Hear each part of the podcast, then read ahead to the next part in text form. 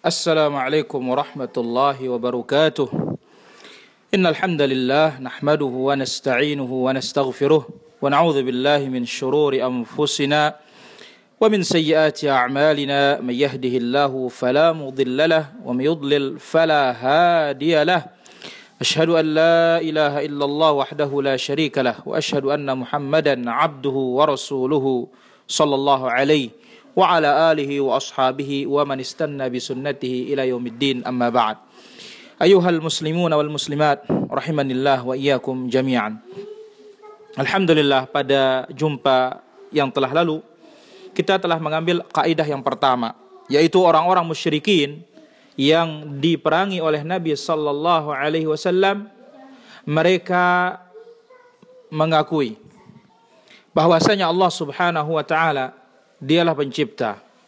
Dialah yang mengatur segala-galanya. Tetapi pengakuan tersebut tidak memasukkan mereka ke dalam Islam. Maknanya apa? Orang yang mengimani rububiyah Allah Azza wa Jalla dan belum mengimani uluhiyah Allah, maka belum dia dikatakan masuk ke dalam Islam. Pada kesempatan sekarang ini insya Allah akan kita ambil القائدة الثانية.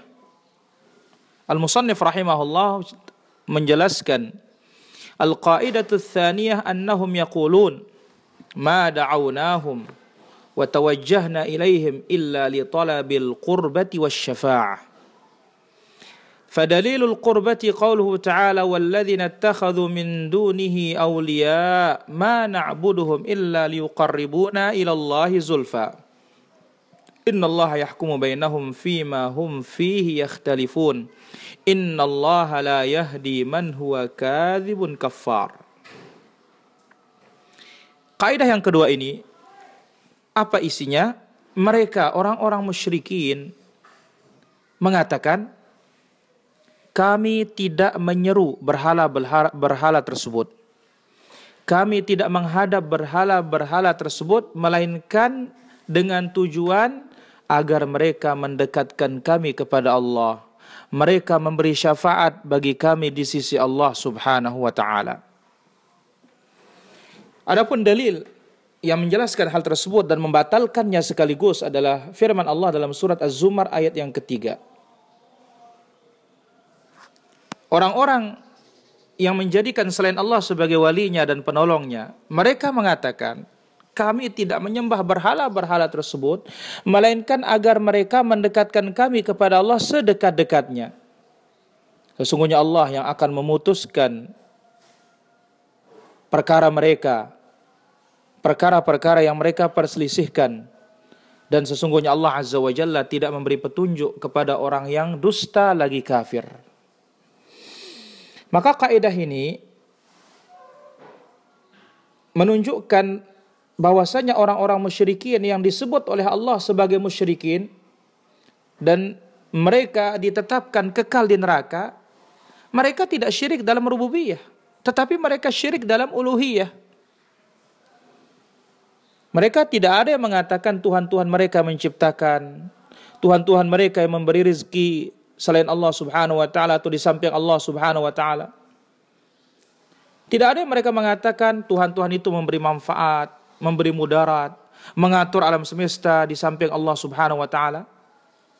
Tidak ada. Tetapi mereka itu ittakhaduhum syufa'a, dijadikan tuhan-tuhan selain Allah itu sebagai penolong mereka.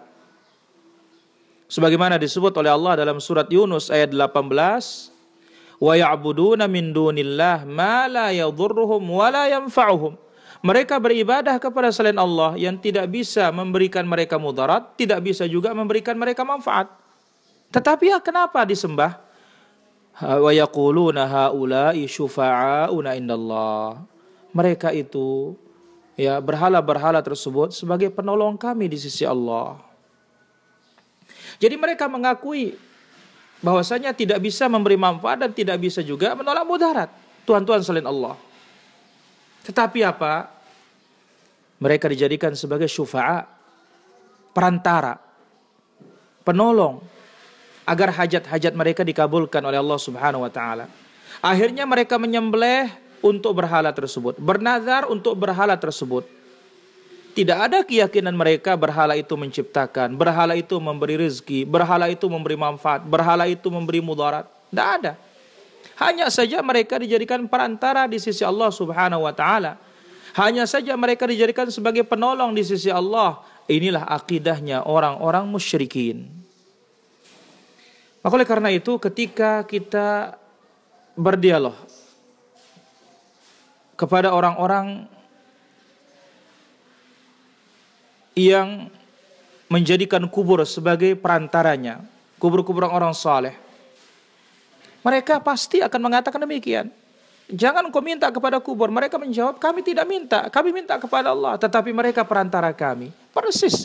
Tidak ada perbedaan sama sekali. Dan mereka akan mengatakan, saya tahu ini wali. Ini orang-orang saleh. Tidak bisa memberi manfaat. Tidak bisa memberi mudarat.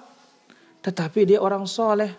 Aku berharap dia itu memberi syafaat di sisi Allah Subhanahu wa taala. Dan ingat, perlu diketahui syafaat ini ada pembahasan di dalam akidah Ahlus Sunnah wal Jamaah ada syafaat yang hak dan ada syafaat yang batil. Dengan izin Allah, besok kita lanjutkan. Allah taala ala wa alam. Walhamdulillahi alamin.